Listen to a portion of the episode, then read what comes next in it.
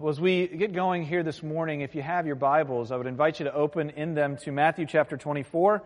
Uh, we're going to be looking at verses 1 all the way through 35. We won't be reading all of it, so I just encourage you to have your Bible in whatever form in front of you as we jump around a little bit. But we're going to continue on, and, and actually, we're entering into the final month of looking at the stories Jesus told, uh, a lot of the teachings that Jesus uh, used to uh, tell his disciples and those outside of uh, those who are following him of what the kingdom of God actually looks like. And so, again, we'll be in Matthew 24, verses 1 to 35. So, before we get going, I want to just ask you this question How often do you think about the end? How often do you think about the end? Uh, the end of your life, or even the end of history uh, as we may know it? And I don't mean that question in a morbid way or in an unhelpful way, but in that uh, idea of, hey, have you ever thought about what it looks like to live life backwards with the end in mind uh, as you consider your life where you are right now? As a pastor, I have this unique position where uh, I get to consider that quite often, uh, being a part of various memorial services or with people as they uh, pass from this earthly life to uh, eternity. And, and it is a joy, a hard joy uh, but a joy nevertheless to be around in those moments. But this is one of those weeks where uh, I was faced with it multiple times. There were two memorial services that I was a part of, and there's a little bit of a whiplash in this week as I'm leaving here and immediately going to uh, a wedding. Uh, but, but I often have the opportunity, challenging at times though it may be, to sit and go, wow, like, th- this is not permanent. Uh, this is not all there is. I will die. You will die, and eventually history as we know it in a fallen post Genesis 3 world will come to an end. There will be a new heaven and a new earth. So, yes, this will be where uh, those who follow Christ will spend eternity. I remember uh, finding out one day that uh, heaven wasn't just uh, in the clouds somewhere, but there's a new heavens and new earth, and we will exist uh, here uh, in that way. And I remember feeling kind of cheated, being like, how come it took me so long to get taught this somehow? But, um, but how often do we think about that? Well, I would argue that this last year has actually shown us that we, we work pretty hard to actually ignore that fact, to numb ourselves to the reality that, that our physical life will have an end. And I know there's many correlations as to why these things are true, but let me just throw out a couple of pandemic statistics because I think the pandemic really messed with us in our modern culture where we're used to living by and large to a certain age, and our worlds were kind of rocked as we were faced with disease and the potential of death. Now, I know boredom has parts to play in some of these statistics as well, but, but, but here's why I would say we work hard to ignore the idea of death. In part, there was a 34% increase of alcohol sales during the pandemic, right? What is that other than trying to numb ourselves to some of the hard realities that we face? There was also this, and I'm not knocking my brother Tommy who binge watched that show here this week, but, but you know, 31% is what the subscription um, kind of Netflix, Amazon Primes. That's, that's how much that increased over the course of the pandemic. Now, I know we were also really bored, right?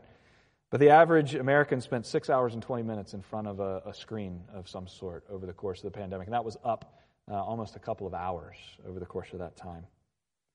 We oftentimes think that thinking of the end is actually bad or negative, but I came across a couple of studies this week that were fascinating from the National Institutes of Health. One uh, from funeral home directors, uh, ones who are, were veterans in the industry. Uh, they tended to have less anxiety about death than those who were just entering the industry. In essence, because they've had to face these realities time and time again. Another study talks about a sense of renewal in the lives of hospice workers. Because again, they've had to, to look at death in the face time and time again. And I would say for those who claim faith in Jesus Christ, there's an even deeper layer of that as it moves in, into the eternal because there is confidence that this is not all there is, that there is hope in Jesus Christ and in a life to come. I, I actually had the privilege of, of sitting through two of those memorial services this week where it was truly filled with hope and a hope that is to come. It's actually good to think about the end. Unfortunately, for most of us, we spend a lot of our lives trying to ignore the fact that there is an end, but really that's just foolish. Today, Jesus wants us to face the reality that history has an end, and so do we in our physical lives. And, and He's calling us to have confidence in Him, that He will do what he says he will do, and ultimately he will return and make all things new. And so that's where we're going to be headed today. Again, Matthew 24. I'm just going to start off by reading the context of the parable we're actually going to jump into. I remember when I prepared, I was like, I'll talk about the parable of the fig tree. And then when I started studying, I was like, why did I think I could just talk about these three verses and it make any sense at all? We have to go backwards about 30 verses to understand uh, the, the context in which Jesus is telling this parable. So this is on the heels of Jesus sitting overlooking Jerusalem, weeping because that city, his people, have rejected him. And he'll say, I'm not coming back to you. And so it's on the heels of that that Matthew records these words. So follow along with me. Matthew 24, I'm going to read the first three verses. It says this Jesus left the temple and was going away. When his disciples came to the point, or came to point out to him the buildings of the temple, but he answered them, You see all these, do you not? Truly I say to you, there will not be left here one stone upon another that will not be thrown down. And as he sat on the Mount of Olives, the disciples came to him privately, saying, Tell us, when will these things be? And what will be the sign of your coming and of the end of the age? Let me pray for us as we get going here this morning. Uh, Lord, I know for me, uh, it's really challenging to live with the end in mind. We have so much offered to us, so many comforts, so much hope. Lord, medical provision. It's hard for me to think with the end in mind and to live as such. And, I, am convinced as a, as a modern culture, it's also equally difficult for all of us. And so, Lord, I pray, Holy Spirit, that you would go before us and that you would impress upon us eternal realities. Would you sober us to these realities? But, Lord, would you also meet us in great hope? Uh, of the eternity that is to come. And so, Holy Spirit, would you work in and through me, and would you work inside uh, of every one of our hearts who's listening here, uh, whether we're in person or online. We pray these things in your name. Amen. All right, so here's the rest of the context. This is the fifth section that Matthew records on Jesus' teaching, or fifth, fifth discourse is what it's called. And this is called the Olivet Discourse. So uh, that's the fancy way of saying the teaching that Jesus gave when he was sitting on the Mount of Olives. We'll see there in verse 3, as Jesus sat, uh, sat on the Mount of Olives. And really, these next several weeks as we end this series is, is looking at Jesus' teaching on the end times, essentially, how to prepare, what this means for our lives. And uh, his audience are his followers here, right? And so you kind of get this weird sense. It kind of feels like the disciples and Jesus were on this tour together, right? And they're kind of going on the bus through Jerusalem, and they're like, Jesus, look at the temple buildings. Isn't this beautiful, right? And then Jesus comes back to probably with words that were probably surprising for them to hear, uh, where he says, Hey, by the way, not a single stone of the temple and these buildings are going to be remain standing, right, in a time to come. And they're probably going, What?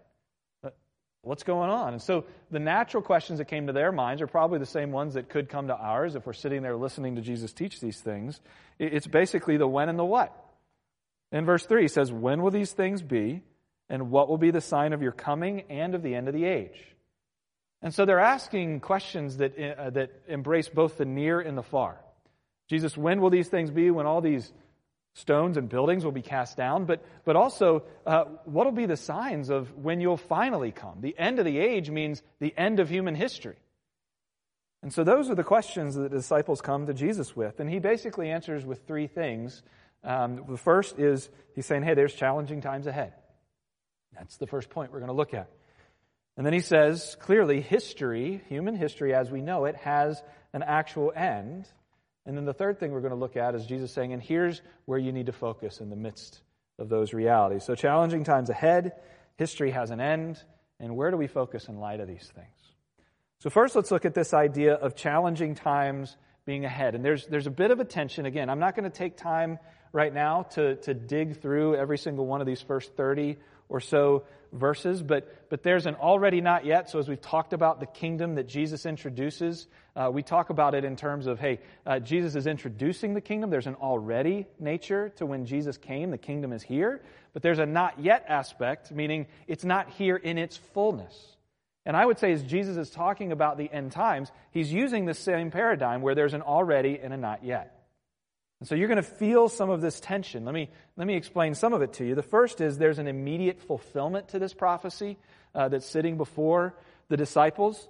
Uh, in part, when he's talking about the temple being destroyed, the temple in Jerusalem is literally destroyed in 70 AD. So Jesus is sitting on the Mount of Olives in between 33, 35 AD, prophesying this. And in 70 AD, a Roman army under Titus comes in and utterly destroys Jerusalem and the temple.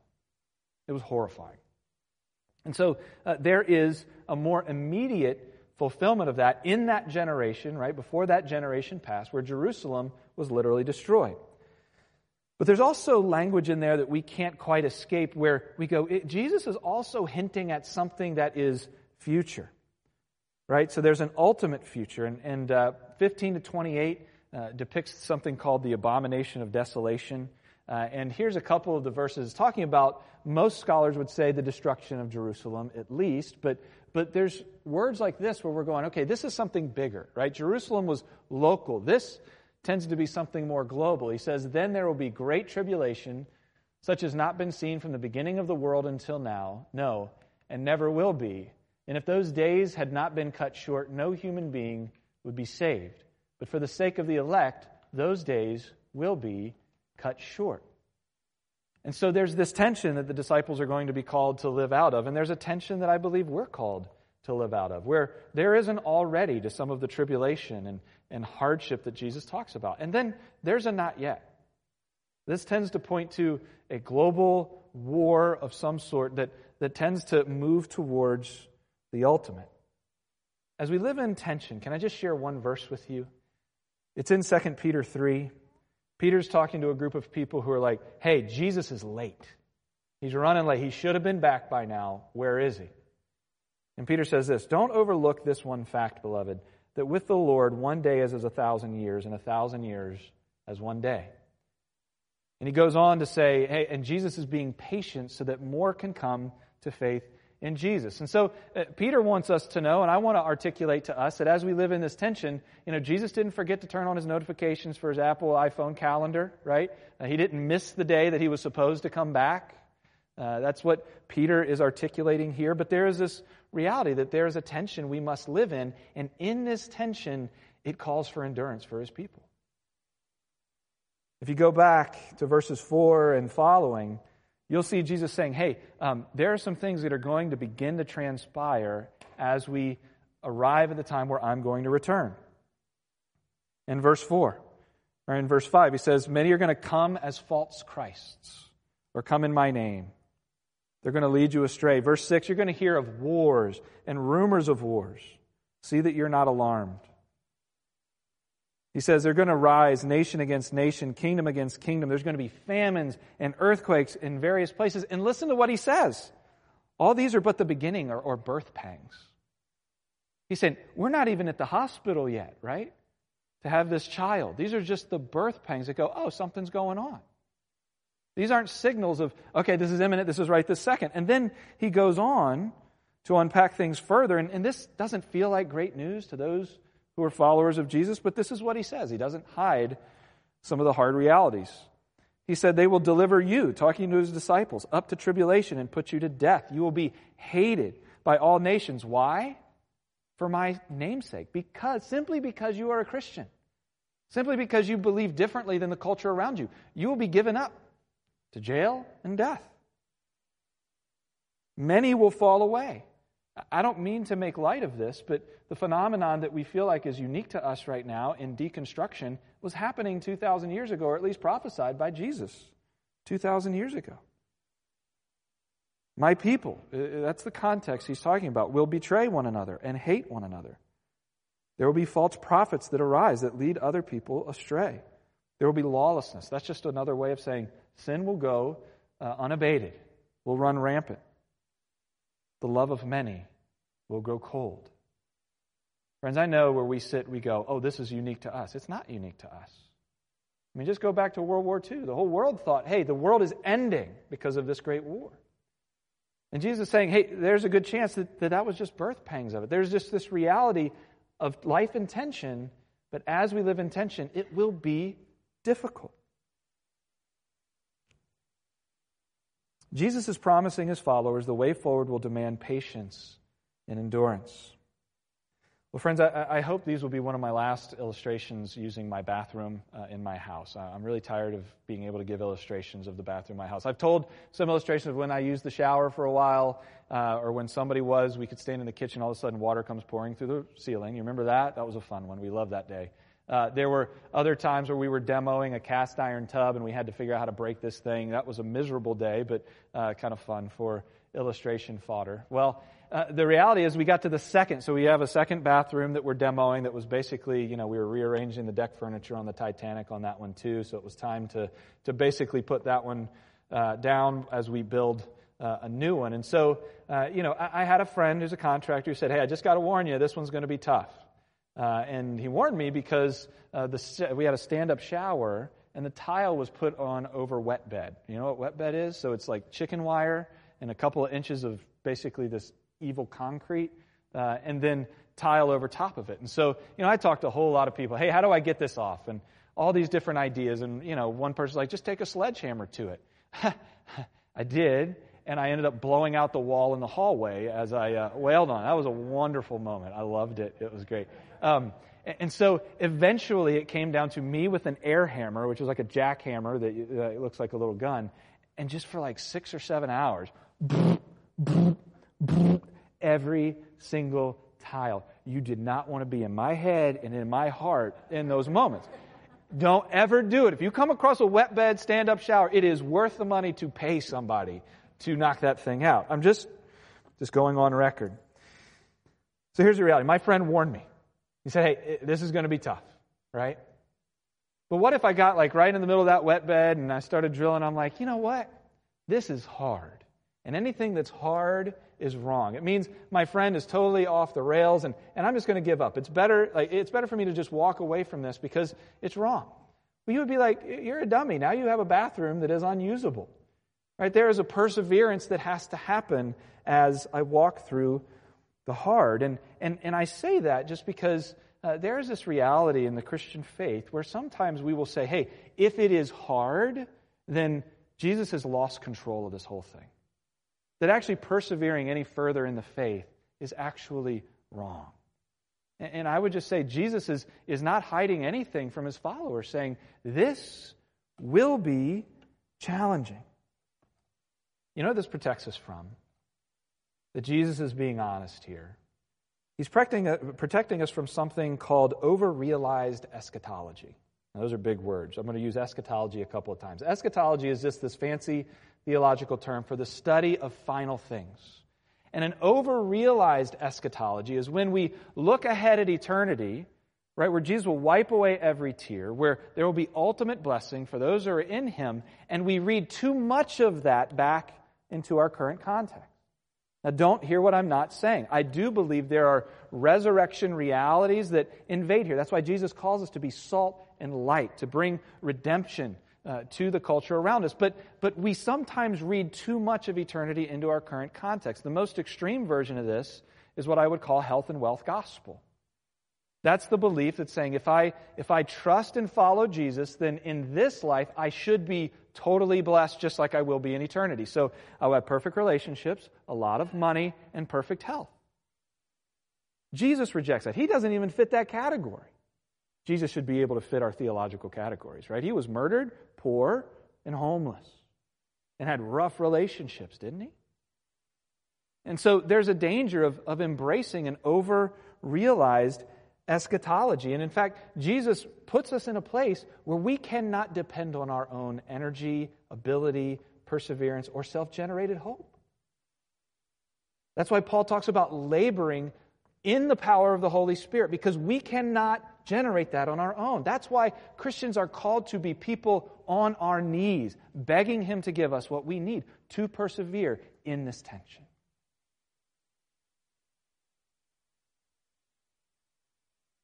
Here's the second point he makes history has an end.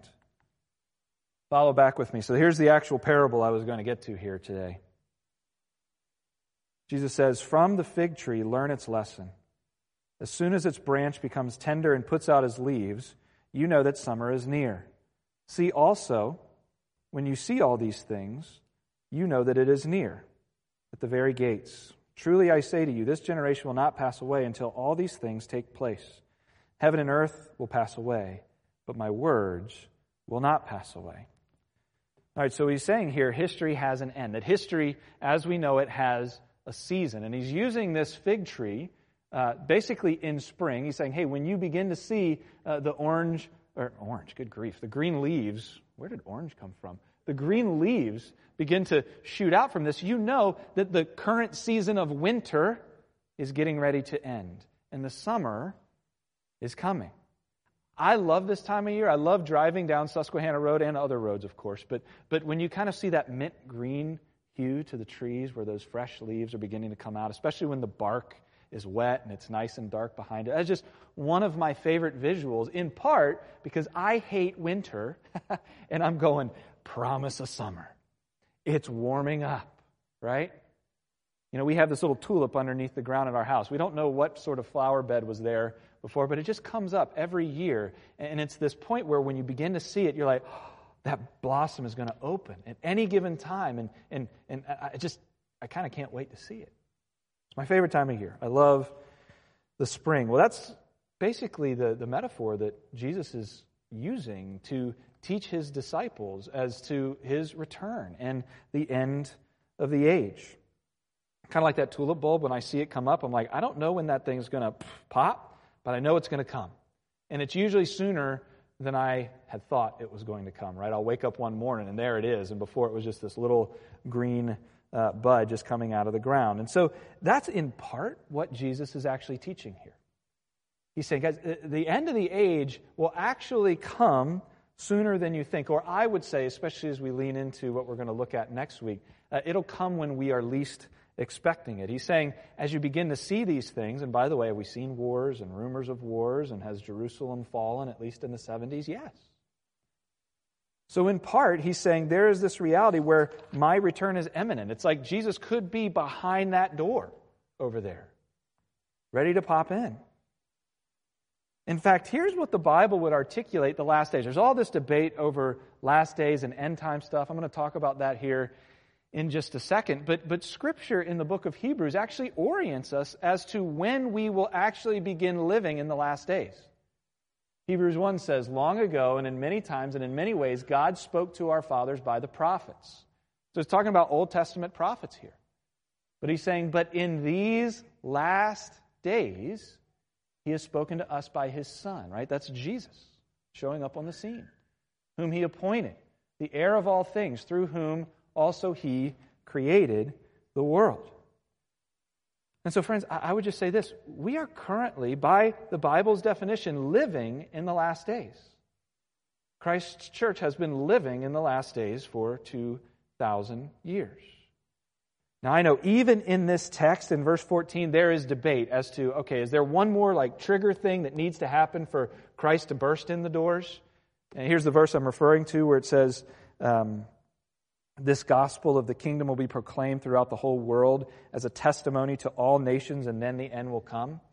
So there's a broad interpretation of that, and there's a narrow interpretation of that. The broad interpretation is hey, the gospel has gone out to all the nations, per Acts chapter 1, where he says, You'll be my witnesses in Jerusalem, Judea, Samaria, and to the ends of the earth. So the moment the gospel left Samaria, which we know it did when it went to North Africa, when it went to the rest of the Roman Empire, that that was actually fulfilled. Then there's a more narrow teaching on this. I think guys like John Piper in the Perspectives course, if you would ever hear this, says, hey, you know, there's a tribe out there somewhere who has not had the gospel in their native language, and the moment that happens, pal, Jesus comes back. I'll just tell you where I side, and it's just room for debate. This is one of those kind of not, not it's an opinion level thing, not a uh, conviction level issue.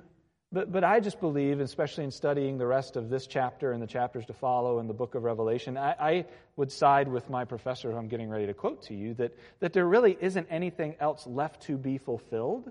At least that's the tone that Jesus uses throughout the rest of this chapter, that he literally could come back at any point. Here's the professor that I'm going to quote, but you may have your professor to quote. But it says, These are the last days in the sense that there is nothing that God must yet accomplish in history other than the return of Jesus himself. There is no trigger, nothing that must happen to set the clock for Jesus' return. Jesus can return at any time. And I think we'll see that a little bit more next week uh, as we venture deeper into this chapter. But here's essentially what he's saying. No matter where you land on your interpretation of that verse, is that the end of human history is guaranteed. It's guaranteed. Did you read verse 35? Heaven and earth will pass away. Not maybe, it will. It will. Now, let me also make this one quick comment. Um, I'm actually going to skip this quote. But here's the last comment. It says, This generation will not pass away. That's another tricky passage that some people go, Hey, that generation passed away, and all these things have not yet been fulfilled. Well, uh, the problem with pronouns and words that are like all these things, it's hard to know exactly what that's pointing back to. And so I'll just give you three schools of thought on what all these things was referring to. Some people think it's the destruction of Jerusalem, which happened in 70. Some hold to it's an already not yet. So some of these things, all these things have happened in part, but there will be a fuller or a more grand fulfillment of that to come. And then there's others who would be dispensational theologians who would hold to this is more talking about an ethnos or a people group in the Jewish nation that won't pass away until these things return. But I'm just letting you know that if you kind of wrinkle your uh, brow on that one, there's just different schools of thought. And I think we can still hold to the reality that, that Christ is still true to his word. And again, his notifications have not failed to go off, and he will one day return. All right. Sooner than we think, guaranteed. Uh, number at the end of February, one of my mentors and one of my closest friends texts me and says, please pray for my son and his new wife. They just took off to go into the White Mountains to hike the presidential range, uh, and a, a, blizzard's just blown up on them. They're a few hours in. Uh, they decided to turn around and come back, but they can't find the trail because it's whiteout conditions. The temperature's dropping to zero uh, and below with the wind chill. Pray that they can get back to the car, make it back to Boston, that the roads will be passable. And so uh, we were praying for an awfully long time, uh, really into, late into the night. And uh, finally, just you know, just want to ease the tension. They made it back to their car. Uh, they made it back. But but the reason I tell that story is as I was doing that. So I used to be really into backpacking, and uh, I used to study like survival tactics and whatnot. And so I was thinking, hey, uh, with my friend because we we knew this guy very well. We used to uh, run an urban youth camp on the side of a mountain in Colorado with this man and, and all of his family. And so um, I was like, what would I do if I was stuck in the White Mountains and I thought I was going to freeze to death, right? Which was a very real possibility for him. And I'm like, I, I would build one of those snow caves, right? You just mound a bunch of snow up and uh, you leave your trekking poles for air holes and, and you kind of dig down and in and you carve out a spot inside and you move in and you just kind of wait it out. And the beautiful part about those caves is when you crawl into it, the temperature inside is consistent, right? It's not the same as the air temperature. It stays about the temperature of the snow, the packed in snow, about 32 degrees. And there's no wind. And actually, you can get kind of balmy, right? If you're in there for a while and you're, and you're all rugged up. And so uh, I was thinking about that. I don't know why that came to mind. This kind of gets to be a weird illustration here uh, pretty quickly if it's not already there. But I just thought to myself, how crazy would it be if my friend and his wife crawled in there and they're like, ah, this is kind of nice. Like, I like the view. We're in the White Mountains. I think we should just kind of move here and make this our permanent home. Shelter, roof over our head, if you will. This will be good. What would you say to my friend? You're crazy. At the very least, what's getting ready to happen? It's going to melt, right? By the end of June, that home is going to go away. Well, friends, the reason I give that kind of absurd picture is the picture Jesus is showing us of history not staying forever. It protects us against this is homism. This is homism.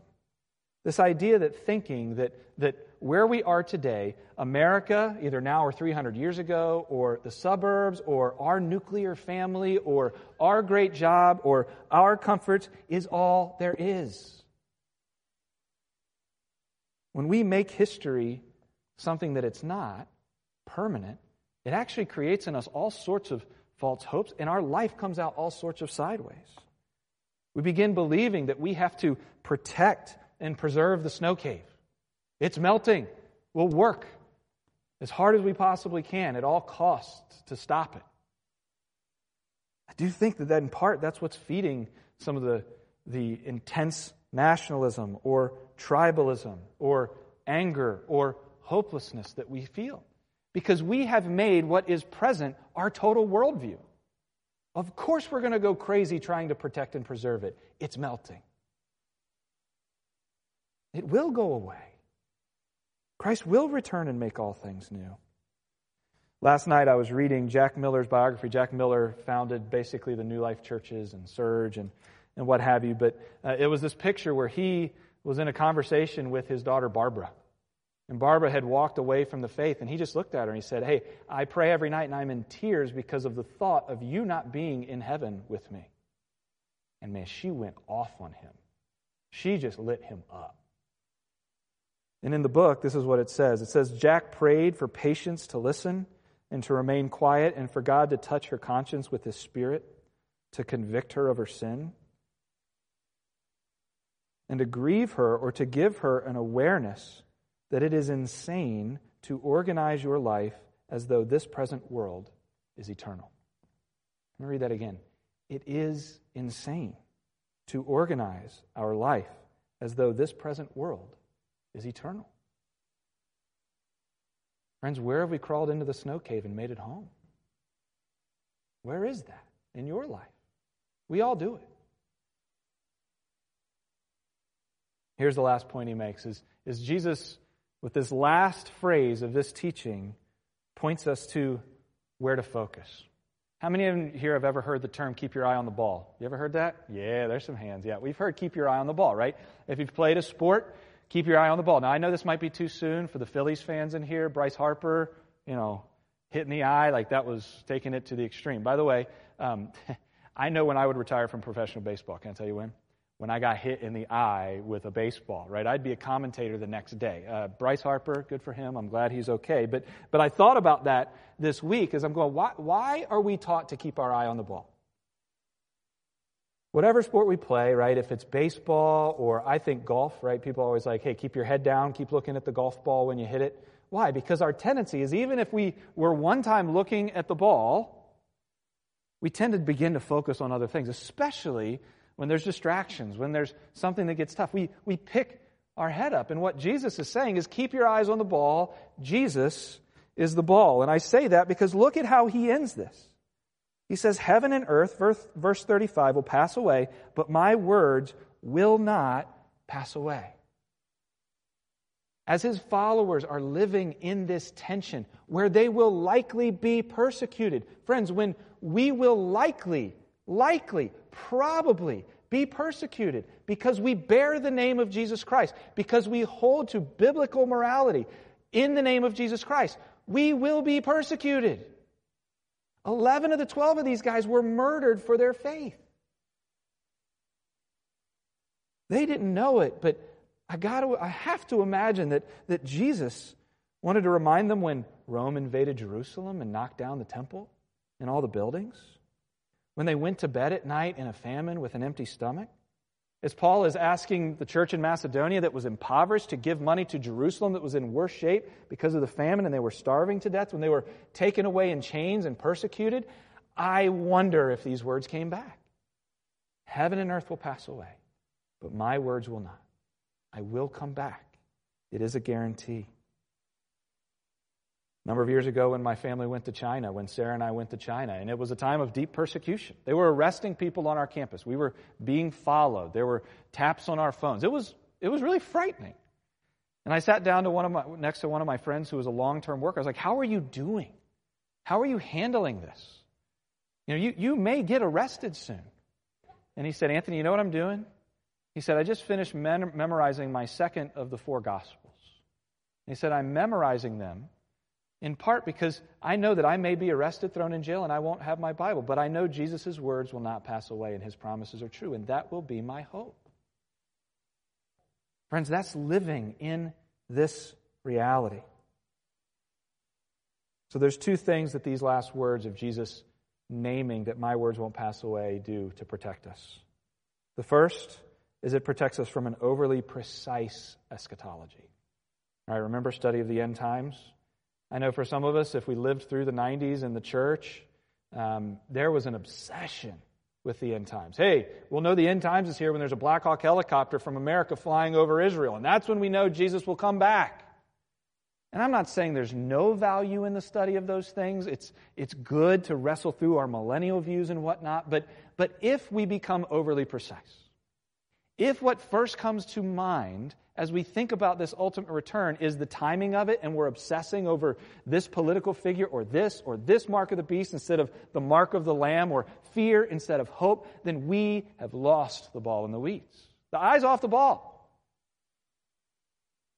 Jesus is saying, My words will remain. And what is most sure is he is saying, I will return. And, and you know what else that protects us from? Utter hopelessness. Utter hopelessness. In our assurance of pardon, did you notice some of the terms that Paul said that, that won't be able to separate us from Christ's love?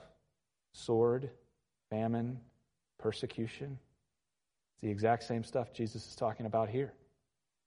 Paul seems to think this is important as we face hopelessness because this is a reality. The whole creation has been groaning together in the pains of childbirth until now. There's the birth pangs, right? And not only the creation, but we ourselves who have the first fruits of the Spirit groan inwardly as we eagerly await our adoption as sons and the redemption of our bodies. Even in this tension, there's an ability to hope and to wait with eagerness. And so, friends, in conclusion, don't ignore the fact that there is an end. Grow in your conviction that history will end. It will be challenging, but grow equally in your conviction that Jesus' words are true and he will come back. Let me close this in prayer.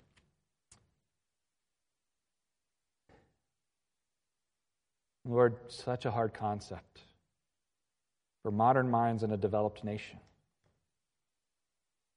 We love the comforts of this world. We are convinced they will never go away. And the younger we are, the harder this reality is. But I am convinced that this is an area you want your people to be aware of, be convinced of, and to grow in faith. Lord, pull our hands away from the things that we hold to for our hope take our hope and place it gently in you, in your life, in your death, in your resurrection, and in your certain return. And Father, if there are those who have not trusted wholly in you, who have built their lives in the melting cave, Lord, would you woo their hearts to you today? Would you make your hope their hope and call them to you? We love you. We pray these things in your name. Amen.